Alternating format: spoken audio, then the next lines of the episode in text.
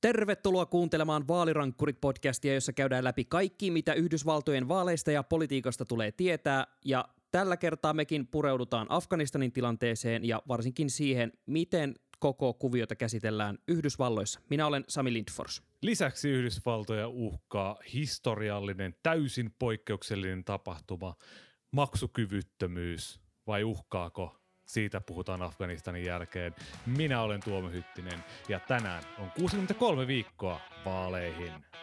In 47 months, I've done more than you've done in 47 years. She thinks we're the problem. I think they're the problem. What we need is a solution. Wow! All the networks! That was one of the weirdest interviews I've ever conducted. You're talking about the witch hunt? I hear it's a joke. The fact is that everything he's saying so far is simply a lie. Tämä on Vaalirankkurit podcast. Tämä viikko on seurattu suht sanattomana tuota Afganistanin tilannetta. Nuo viikonlopun uutiset tuli ja yllätti oikeastaan koko maailman ja mekin halutaan painottaa nyt heti tässä alussa, että maailman katseet tulee kohdistaa Afganistaniin, sillä tästä tilanteesta kärsii afganistanilaiset ja meidän pitää vahtia, että varmasti seurataan tarkasti, mitä tapahtuu. Mutta koska olemme Yhdysvaltojen politiikkaa seuraava podcasti, niin me totta kai katsotaan, millä tavalla Yhdysvalloissa, joka oikeastaan kaiken tämän sotkun takana on, miten siellä reagoidaan koko tilanteeseen. Ja vielä siis kertauksena, Afganistanin pääkaupunki Kabul vallattiin viikonloppuna. Islamistinen äärijärjestö Taleban käytännössä vaan marssi kaupunkiin ja otti vain oikeastaan viikoissa koko maan haltuun, kun äh, No ehkä optimistisimmatkin arviot oli, että Talebanin ei pitäisi tämmöiseen pystyä kuin ehkä vuoden sisään, mutta tämä oli aika jäätävä romahdus. Biden repästiin ilmeisesti lomiltaan kommentoimaan asiaa näin ensihätään ja Tuomo, haluatko tiivistää, että miten Joe Biden otti tämän koko asian esille? Hän piti tämmöisen puheen, jossa hän aika pitkälti valkopesi sen, sen sanotaan nyt 19 vuoden työn, mitä länsivallat on Afganistanissa tehnyt. Eli sen jälkeen, kun Taliban oli ö, karkotettu sieltä vallasta ja he olivat siis antautuneet tämän suhteellisen lyhyen sodan jälkeen. Siellähän muutamassa kuukaudessa käytännössä saatiin sellainen tila, että sinne länsimaat lähti rauhanturvaoperaatioon. Niin sen jälkeen aloitettiin tämmöinen niin kuin Afganistanin länsimaistaminen ja semmoinen, että ruvetaan tekemään tästä kansallisvaltiota. Mutta tosiaan Biden kun piti tämän suuren puheen, niin hän sanoi, että ei me oikeastaan amerikkalaiset haluttu edes koko tätä kansallisvaltiota rakentaa. Että tavoite oli vaan saada tämä al pois päiviltä ja Osama Bin Laden pois hengiltä. Ja Osama Bin Laden kuitenkin tapettiin kymmenen vuotta sitten, että tulee vähän semmoinen kysymys, että mitä amerikkalaiset on siellä kymmenen vuotta sitten tehnyt. Ja mun mielestä, kun sä Sami viittasit tuossa alussa erinomaisesti siihen tavalliseen afganistanilaiseen – joka siellä tällä hetkellä pelkää Talibania, niin tämä Bidenin puhe oli aika iso keskari just tällaiselle tavalliselle kansalaiselle. Good afternoon. We went to Afghanistan almost 20 years ago with clear goals. Get those who attacked us on September 11th, 2001, and make sure Al Qaeda could not use Afghanistan as a base from which to attack us again. We did that. We severely degraded Al Qaeda in Afghanistan. We never gave up the hunt for Osama bin Laden, and we got him. That was a decade ago. Our mission in Afghanistan was never supposed to have been nation building. It was never supposed to be creating a unified, centralized democracy. Our only vital national interest in Afghanistan remains today what it has always been preventing a terrorist attack on America's homeland. Bidenin puhetapa tässä Afganistanin suhteen on tosi brutaali. Siis se, hän ei siis kyllä niin todellakaan nyt kaunistele yhtään mitään, vaan on silleen, että aika lailla kädet ilmaa ja fakit, että me lähetään ja pitäkää tunkkinne. Siis silleen varmaan aika jäätävää seurattavaa sieltä Afganistanista käsin. Mutta nyt kun pysytään tässä Yhdysvaltojen poliittisessa todellisuudessa, niin eikö tavallaan fakta ole siinä mielessä se, että Bidenille jäi niin sanotusti pekkakortti käteen tämän Afganistanin suhteen? Se on Sami vähän siis niin kuin Fallout-peleissä sanotaan, että war never changes. Tämä on ollut 20 vuotta Yhdysvaltojen sota ja siellä on 40 vuotta sodittu sisällissota ja tässä ei niin kuin hyviä ratkaisuja ollut kellään. Tämä Pekka-kortti Bidenin käteen oli hyvä, hyvä mun mielestä just siinä, koska ö, tässähän on taustalla se, että Donald Trump helmikuussa 2020 hänen hallintonsa teki Talebanin kanssa sopimuksen, jossa käytännössä sanottiin, että hei, Yhdysvallat lähtee Afganistanista, jos te ette ammu meitä selkään kun me lähdetään pois. Ja tämä on se diili, minkä he Talebanien kanssa teki. Ja Talebanille tämä kävi, ja he piti siitä diilistä suurin piirtein sen verran kiinni, että he ei ampunut näitä yhdysvaltalaisia selkään, kun he lähti sen sijaan. He jatkoivat kyllä sitä sotimista tätä Afganistanin armeijaa ö, vastaan. Ja siinä vaiheessa, kun Biden pääsi valkoiseen taloon tuossa tämän vuoden alussa, niin siinä vaiheessa Afganistanissa oli enää semmoinen pari kolme tuhatta Yhdysvaltojen sotilasta. Eli Bidenin vaihtoehdot oli käytännössä se, että vetäydytään pois, niin kuin hän lopulta päätti, tai että lisätään niiden joukkojen määrää Afganistanissa ja ja siis, että jatketaan tätä sotaa, joka on vaatinut satoja tuhansia ihmisuhreja, tuhansia tuhansia miljardeja dollareita ilman mitään merkittävää saavutusta. Ja ihan niin kuin sä sanoit, että sodan lopputulos – se ei ollut kellekään yllätys, että Taleban tuli ja voitti, vaan kysymys oli nimenomaan siitä, että kuinka pitkään siinä menee ennen kuin Taleban tulee ja ottaa haltuunsa koko maan. Et, et sinänsä en yhtään ihmettele, että siellä Afganistanin armeija antautunut ja verettömästi säilyttäen kuitenkin henkensä luovuttanut tämän maan Talebanin haltuun.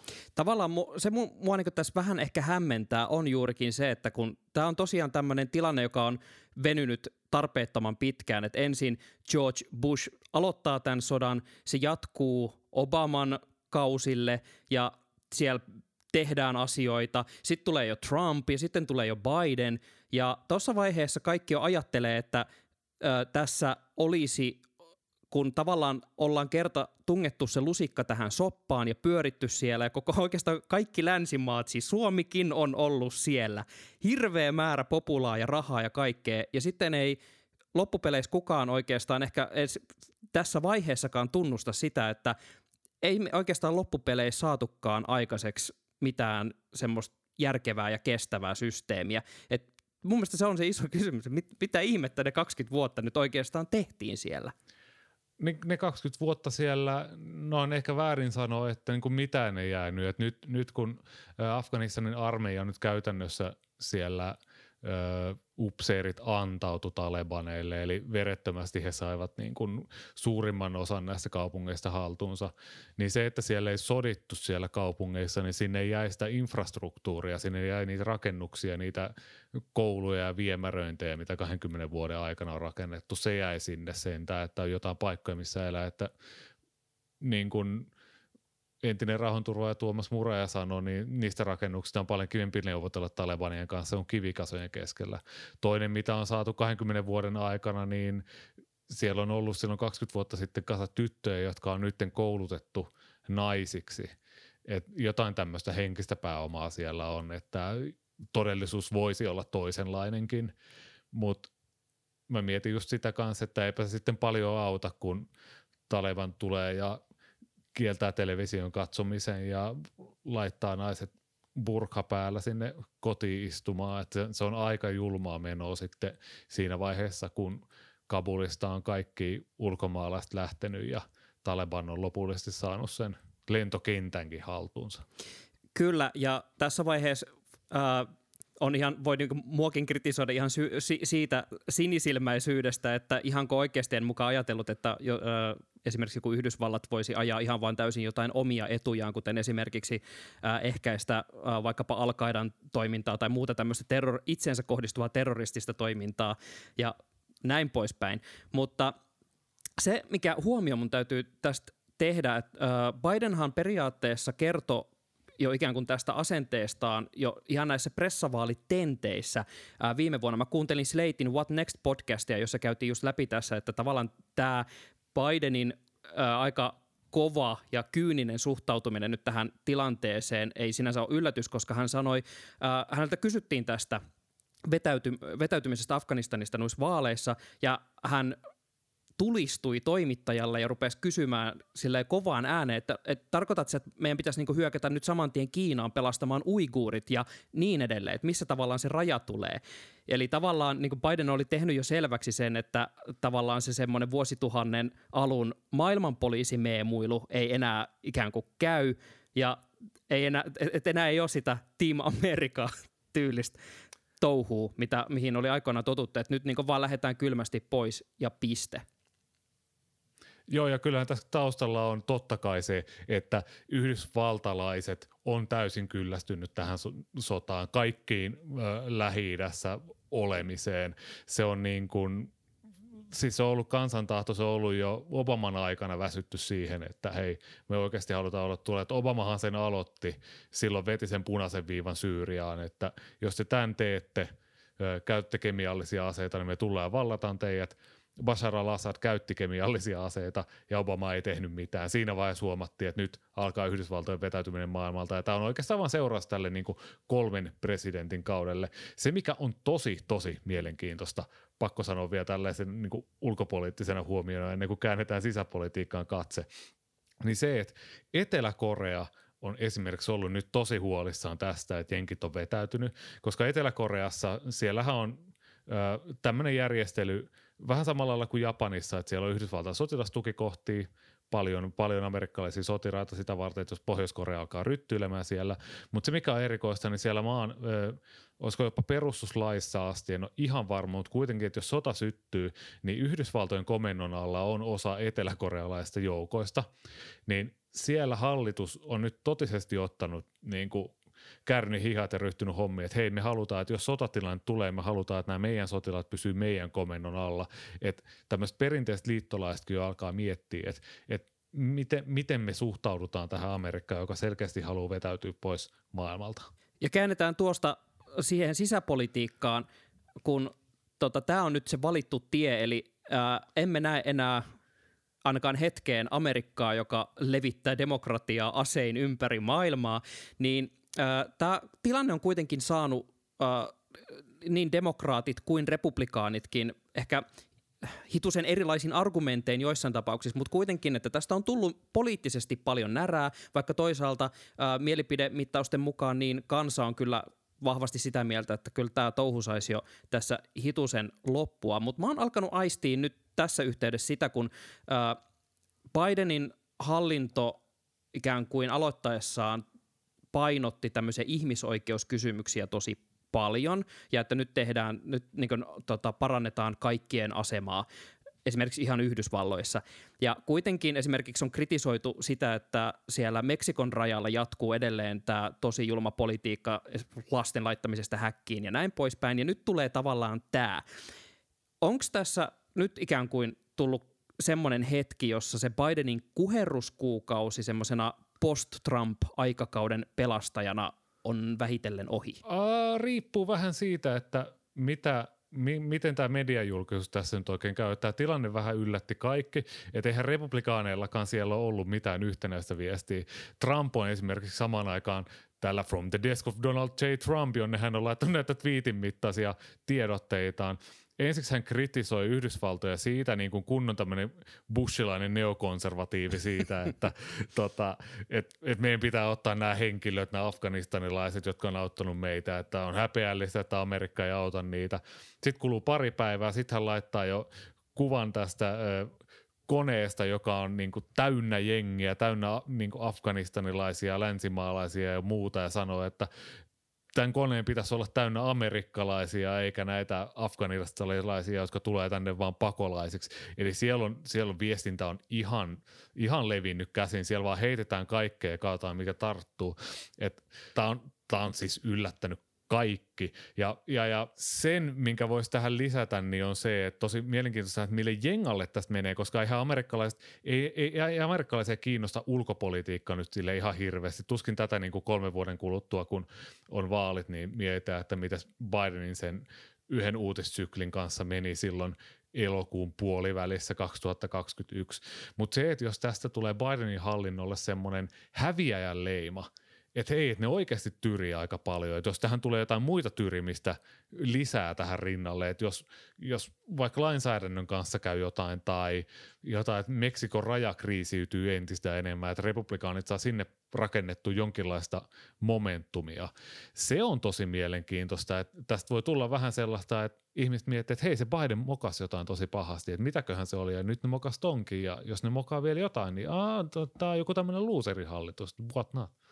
Mutta se, mikä mua just tässä mietityttää, on se, että siis kuten tuossa kuvailit, republikaaneilta löytyy suhteellisen ää, useilla standardeilla meneviä argumentteja tämän koko tilanteen ää, niin haukkumiseen, mutta sitä mä ihmettelen, että Biden tuntuu, että hän niin nyt vaan ottaa ikään kuin tämän, tätä poliittista lokaa nyt niskaan ja tekee tämmöisen kovan päätöksen, eikä vaikka nyt kun tuli mainittua se, että tavallaan tässä hallinnossa on haluttu jotenkin korostaa kuitenkin sitä semmoista ää, ihmisoikeuksien tukemista ja muuta, että tässä yhteydessä ei heitetä yhtään sitä palloa takaisin, että hei, että tavallaan tässähän on kuitenkin tämä 19 vuoden historia, että republikaanipresidentti George Bush vei meidät Afganistaniin, ja tässä oli myös Donald Trumpin aikakausi.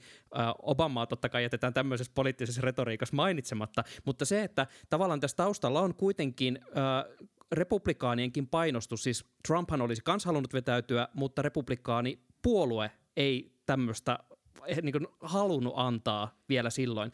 Eli ikään kuin tässä olisi myös mahdollisuus korostaa sitä, että hei, tässä on paljon pieleen menneitä asioita pitkältä ajalta, mutta se on musta hämmentävää, että sitä ei haluta jotenkin sanoa ääneen.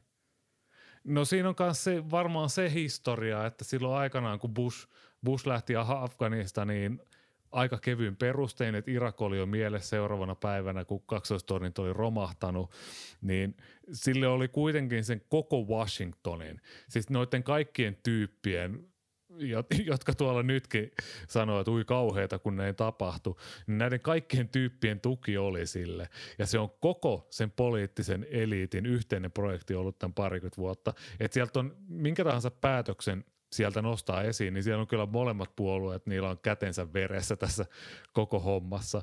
Et sen takia Biden saattaa ajatella että hei, että hän nyt osoittaa johtajuutta, hän sanoi, että vastuu on mulla, buck stops here, mikä on jo sinänsä niin kuin retorinen ero siihen Trumpin hallintoon.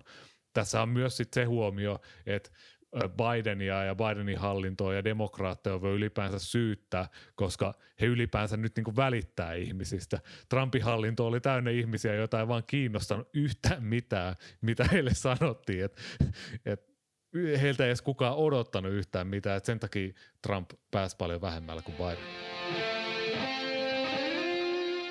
Seuraavaksi siirrytään aivan toisenlaiselle rintamalle, eli käytännössä jättimäiseen budjettivääntöön, jota tuolla Capitol Hillillä aletaan käydä tuossa noin kuukauden päästä, kun syyskuussa kaikki senaattorit ja edustajat palaavat töihin. Sami, jos mä saan tähän aluksi taas luonnehtia, että jos tämä olisi meemi, tämä infrapaketti, niin tämä meemi olisi se, missä jossain yökerhossa ö, semmoinen kundi menee tota, niin kuin naisen korvaan kuiskuttamaan ja se puhuu jotain ja sen naisen ilve muuttuu koko ajan semmoiseksi, mitä tämä mitä tää oikein selittää, mitä, tää oikein, mitä sä oikein puhut semmoisena tylsistyneen, kauhistuneena ilmeenä, jonka varmaan moni Twitter-käyttäjä on nähnyt sillä caption this saatetekstillä. Tämä on se infraväännös se kuvitus. Tämä on se Sami. Tota voi, mä, mä melkein näen jo tämän ihan meidän podcastinkin sopivan tähän tismalleen samaan. Tota, montako jaksoa mekin ollaan tästä jauhettu ja ne voisi laittaa vaalirankkurit Mutta ottaa uusia kierroksia. Kyllä. Pahoittelut teille kaikille, jotka olette nyt äh, tämän äh, pakolla tätä kuuntelevan naisen roolissa, niin kuin tässä me- meemissä ollaan. Mutta nyt, kun, nyt kun tämä tota, sanainen arkku sinne korvaan kuiskutellen aukaistaan, niin tämä molempien puolueiden yhteisesti laatima tämä biljoonan dollarin paketti, sille annettiin vihreitä valoa senaatissa ja sitten on annettu vihreitä valoa tämän ison kolmen ja puolen biljoonan superpaketin valmistelulle ja tämän pitäisi sitten mennä edustajahuoneeseen ja da, da, da, da, da, da, da. Mutta tämä kaikki vääntö tarkoittaa siis sitä, että käytännössä demokraattien kulmauksessa alkaa semmoinen infratekkenin mättäminen. Kerro Tuomo tälleen vähän niin kuin urheilujournalismissa lähestytään alkavaa valioliikakautta, että millaisissa tunnelmissa tämä demokraattien infratekke nyt lähtee käyntiin? No siellä on ensimmäiset uhkauskirjeet jo lähetetty, eli tämmöisen yhdeksän demokraattiedustajan sieltä edustajahuoneen ryhmä laittoi edustajahuoneen puhemiehelle Nancy Pelosille tämmöisen kirjeen, että hei, me ei muuten tätä meidän demokraattien omaa superpakettia käsitellä, jos ei me äänestetä ensin tästä yhteisestä infrapaketista, joka republikaanien kanssa on valmisteltu. Ja Nancy Pelosin reaktio siihen oli joku tämmöinen suurin piirtein täysin hyytävä semmoinen, että öö, eipä paljon kiinnostele nämä teidän kirjeet. se on vähän niin kuin, jos viime päivien uutisointia ajattelee, niin nämä, nämä yhdeksän demokraattia oli niin kuin STM ja Pelosi oli vähän niin kuin AVI. Et, suurin piirtein samanlainen reaktio. Tuskin, tuskin tämä Te muuten niitä lohkoja pystytätte tähän. sinne. Nimenomaan. Uh, semmoinen vääntö kuitenkin on tässä näin, että uh, vaikka nyt demokraatit yhteisessä rintamassa päästetään läpi tämän 3500 miljardin dollarin superpaketti, eli 3,5 biljoonaa, uh, päästi sen sinne valmisteluun sinne uh, senaatin erilaisiin valiokuntiin, niin uh, Joe Manchin – Länsi-Virginiasta ja Kirsten Sinema Arizonasta ehti jo sanoa, että no, tämä 3,5 on aika paljon, että haluttaisiin vähän sitä alaspäin. Ja uh, Parts of American tämmöiset valistuneemmat politiikka-analyysin tekijät sanoivat, että demokraatti-analyytikot. todennäköisesti tässä nyt käydään semmoinen halpuuttaminen, että 3,5 on paljon pahempi lukuna kuin esimerkiksi 299.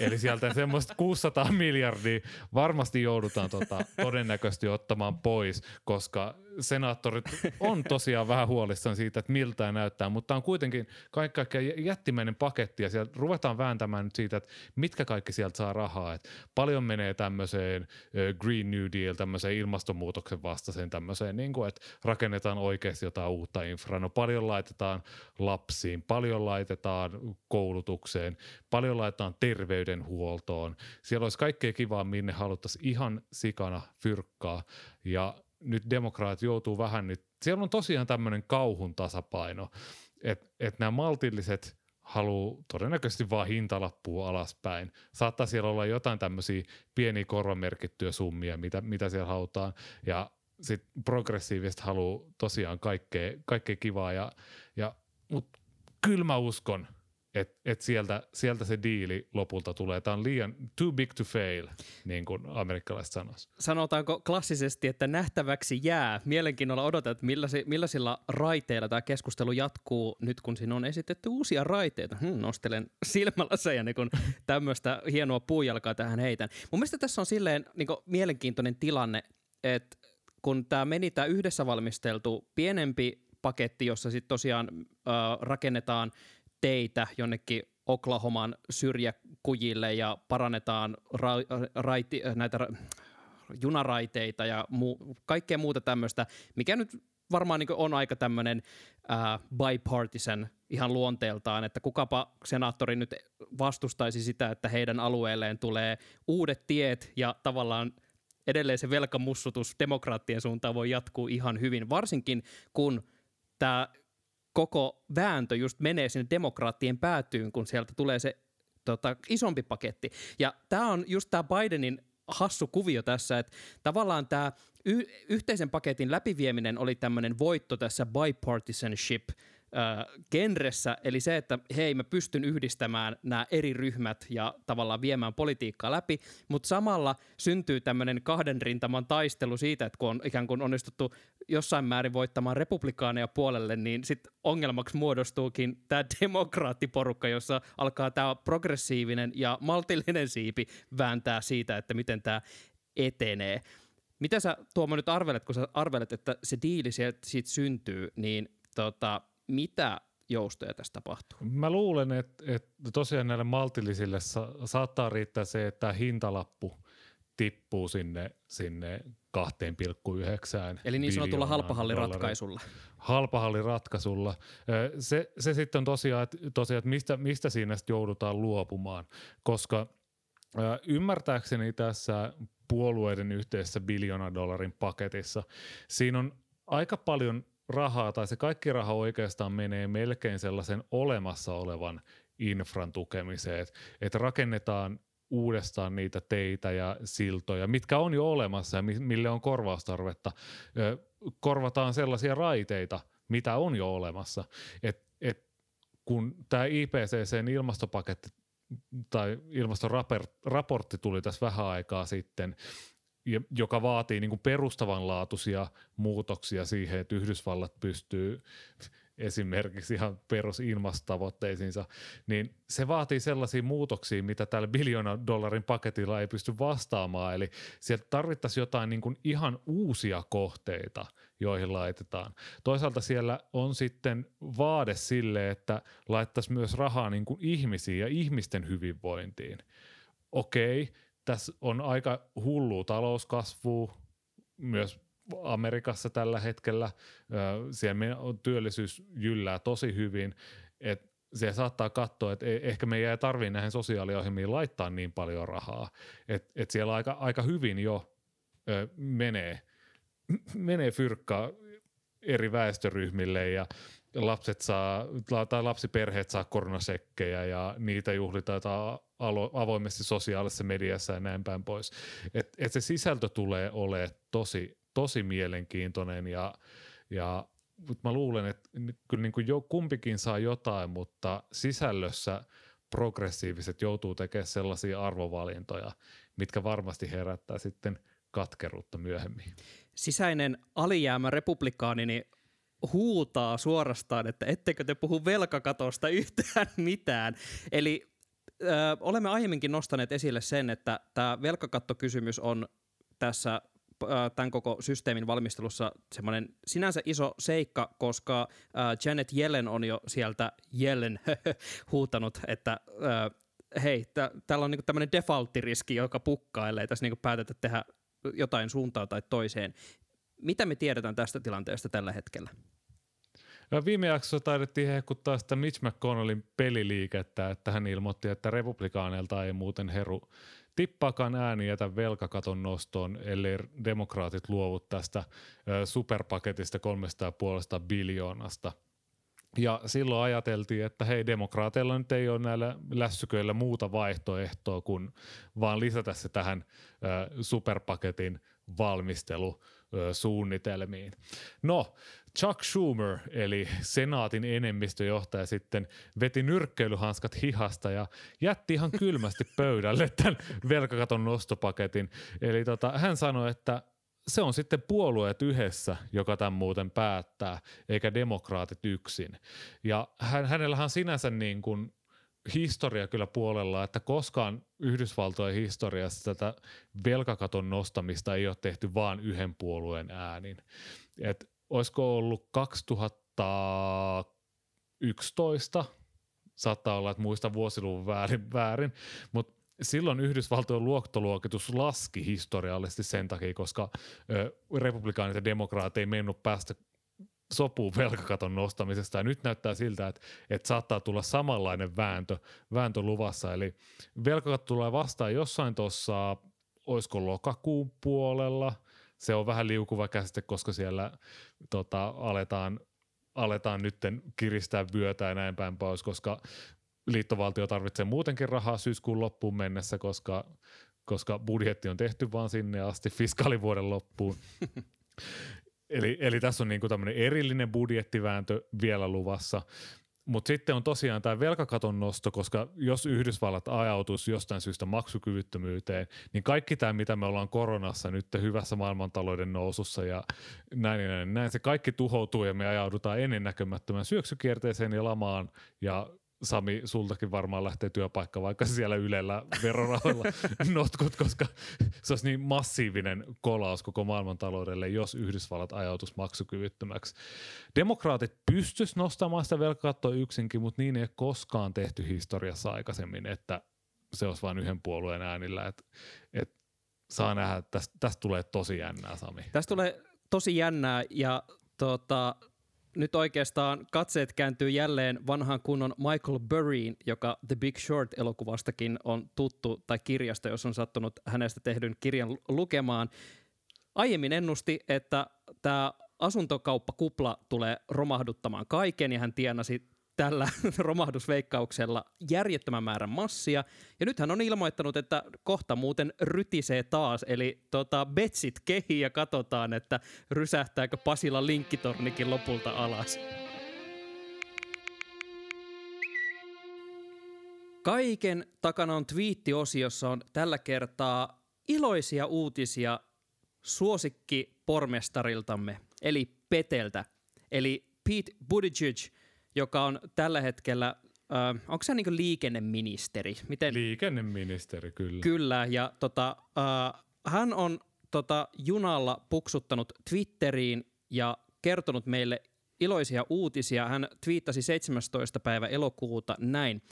For some time, Justin and I have wanted to grow our family. We are overjoyed to share that we have become parents. The process isn't done yet, and we are thankful for the love, support, and respect for our privacy that has been offered to us. We can't wait to share more soon. Eli Pete Buttigieg puolisonsa Chastenin kanssa uh, ovat päässeet adoptioprosessissa siihen pisteeseen, että uh, he voivat nyt kutsua itseään vanhemmiksi, eli lapsi on tulossa. Ja kyllä täytyy sanoa, että tota, kun näin tämän twiitin, niin kyllä se jotenkin herkisti. Oli tässä jotain semmoista. Mä oon jotenkin iloinen meidän Peten puolesta. Me ollaan aina liputettu Peten puolesta ja tämä oli jotenkin semmoinen, että ah, ihanaa kuulla, että maailmassa tapahtuu hyviäkin asioita. Niin ja milloin olisi Sami viimeksi kuullut, että lapseton henkilö olisi päässyt Yhdysvaltojen presidentiksi. Että tuota, saahan tässä nähdä, että tämä kääntyy Petelle vielä tälleen poliittiseksi voitoksi vielä tässä jatkossakin. Mutta totta kai ollaan iloisia Peten puolesta ja näin päin pois. Mä lähdin vaan miettimään, että voiko Sami podcast ryhtyä jonkun lapsen kummiksi, tälleen niin kuin yllättäen ja pyytämättä. Tämä on totta. Siis vähintäänkin olemme henkisiä kummilapsia tälle tota, ä, lapselle, mutta täytyy kyllä nyt välittää tota, Suomesta onnittelut. Ja Pete, jos tarvitsette Suomesta kummi, kummia lapsellenne, niin Vaalirankkurit podcast suostuu. se oli se kunnia tehtävä. Kiitos, että kuuntelette Vaalirankkurit podcastia ja muistutan, että meidän Twitter-handlet at tuomohytti at Sami Lindfors at vaalirankkurit on sellaisia, joita käyttämällä saatat saada itsellesi keskustelukumppanin, mikäli kaikenmoiset Yhdysvaltojen politiikkaa koskevat uutiset ja muut pohdinnat äh, ovat siinä mielesi päällä, niin tägää meidät ja käydään keskustelua ja ihmetellään, että mitäs kaikkea siellä oikein tapahtuu. Jos sinulla on kummivanhempia tai kummilapsia, niin kerrohan meistä ihmeessä heille ja soita vähän vaalirankkurien ilojinglejä sinne korvaan. Se ihan iästä riippuen saattaa stimuloida tai nukuttaa. Riippuu vähän, voittoa kuitenkin win-win anyway. Vaalirankkurit palaa taas parin viikon päästä. Nyt moi moi!